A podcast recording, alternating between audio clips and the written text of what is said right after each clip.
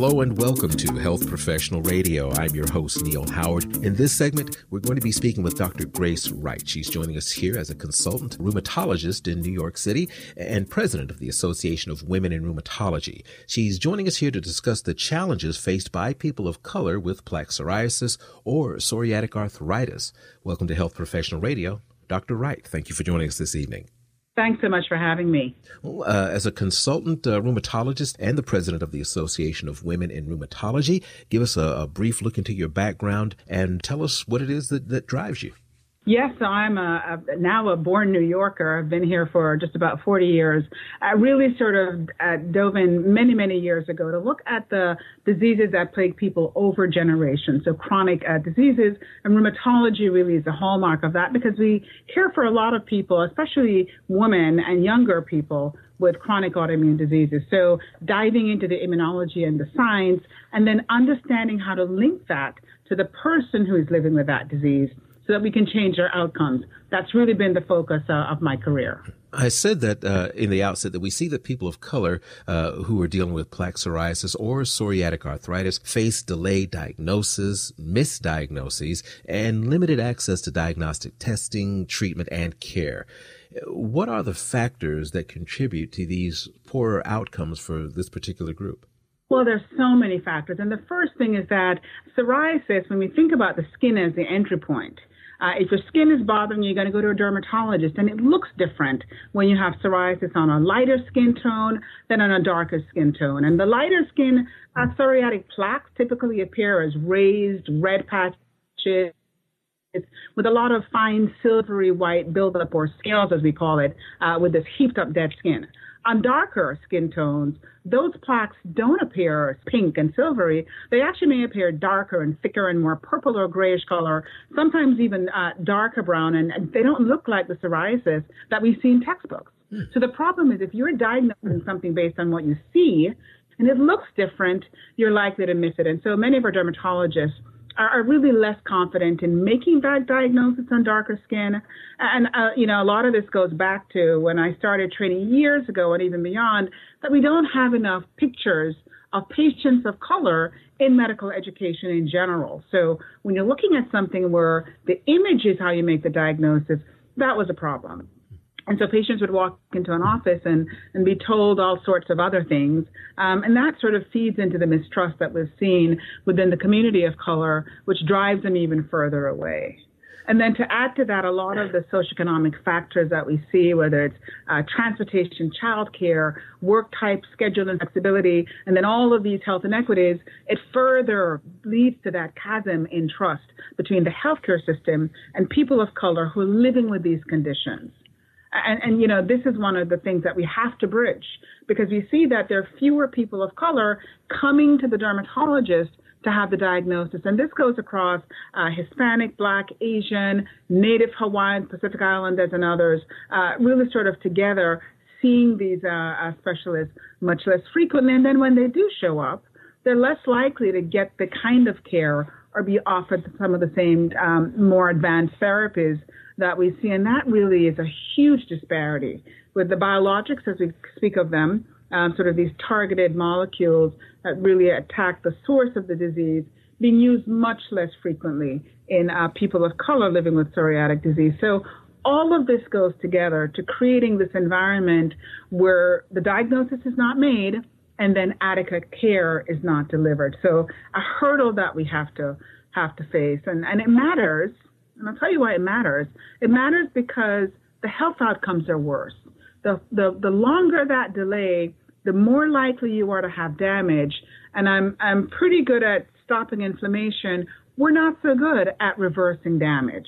And so we want to make sure that patients don't go on to have joint damage and disability and the significant impacts on their quality of life that will come with this. So a huge issue aren't there other methods of testing and, and diagnosing psoriatic arthritis and uh, the related condition without, you know, deeper than sight, where it doesn't really matter what the provider sees on the surface of the skin or believes, regardless?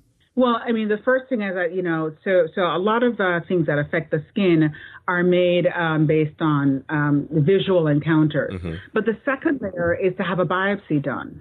And the problem is, if you think that it's just um, a mild rash or it's just an, an irritant, you don't go the steps to get the biopsy. And then many people with these conditions don't know to demand to have a skin biopsy done because the biopsy would, would, would really sort of tell that. But psoriasis in general is uh, on, on the right skin background is a diagnosis that can be made for the most part by visuals because we've trained people in visuals, but just not on darker skin tones.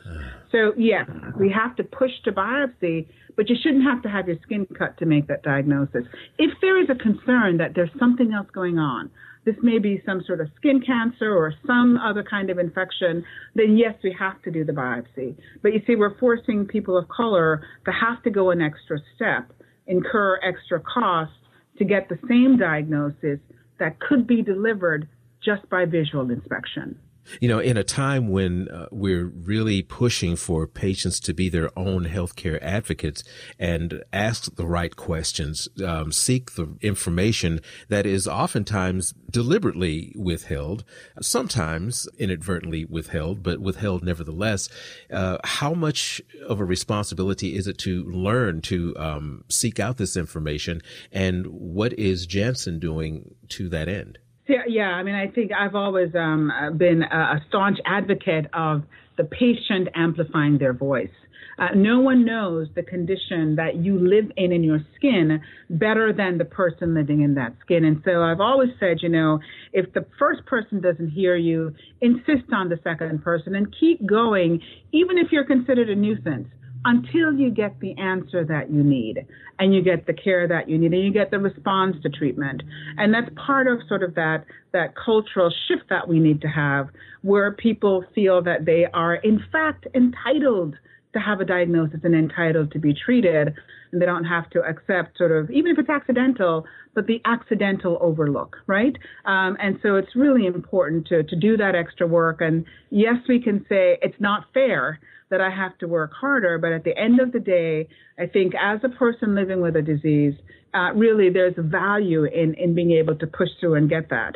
So we've been working on this with Janssen on, on what's called the Determi-Nation Initiative. And this really first started with patients and advocates and healthcare providers across the spectrum coming together to say, what is the root of this problem? And the first thing we, we sort of unearthed was the fact that people weren't being diagnosed. Once you have that diagnosis of psoriasis, it's an easier lift to make the diagnosis of psoriatic arthritis, which is the arthritis that is connected with psoriasis.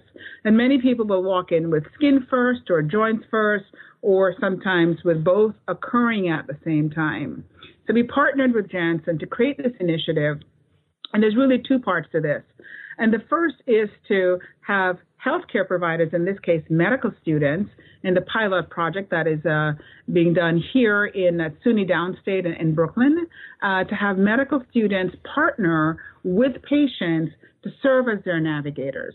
Number one, it teaches our students how to actually have an empathic, cultural, inclusive uh, relationship with people of color with psoriatic disease, but it also lends a support to that patient's voice as they help them liaise their medical care in a system that sometimes is a bit daunting. Mm-hmm. So they can follow up with them if they've missed an appointment, um, getting prescriptions, educational material, and doing that across multiple languages as well as multiple cultures so that you've now created this bridge so that that work of pushing through to get the right diagnosis is made a little, that burden is made a little bit lighter. But the second part really goes back to the very first thing I mentioned is that we need to educate the healthcare providers on how psoriatic disease presents in people of color so that the provider can navigate the conversations with the patient in a way that is culturally respectful and inclusive. Uh, you know, and, and imagery, again, a lot of what we do with um, skin uh, recognition has to do with visual recognition. So creating a resource that goes sort of beyond this to really train the provider both in the conversations, but also in competency and health literacy around skin of color. So this is something that is uh, called Beyond the Textbook resource that's available online so that um, all in the healthcare community will be able to access this and really learn the skills of making the diagnosis, helping to coordinate the care, and communicating effectively with um, people, no matter where they come from, what their uh, socioeconomic standing is, what their culture, what their language is. How do we connect with this person so that we can have a positive impact on their health and wellness? Dr. Wright, give us a website where our listeners can learn more about this initiative. Sure. So it's www.determi-nation.com. So just think determination and put a dash before the nation. Dr. Wright, it's been a pleasure. Thank you so much for joining us here on Health Professional Radio, lending us some of your time. Thank you for having me. You've been listening to Health Professional Radio. I'm your host, Neil Howard, in conversation with Dr. Grace Wright. Audio copies of this program are available at hpr.fm and healthprofessionalradio.com.au. You can also subscribe to the podcast on iTunes, listen in, download at Anchor, Spotify, and be sure and subscribe to our YouTube channel at youtube.com, Health Professional Radio.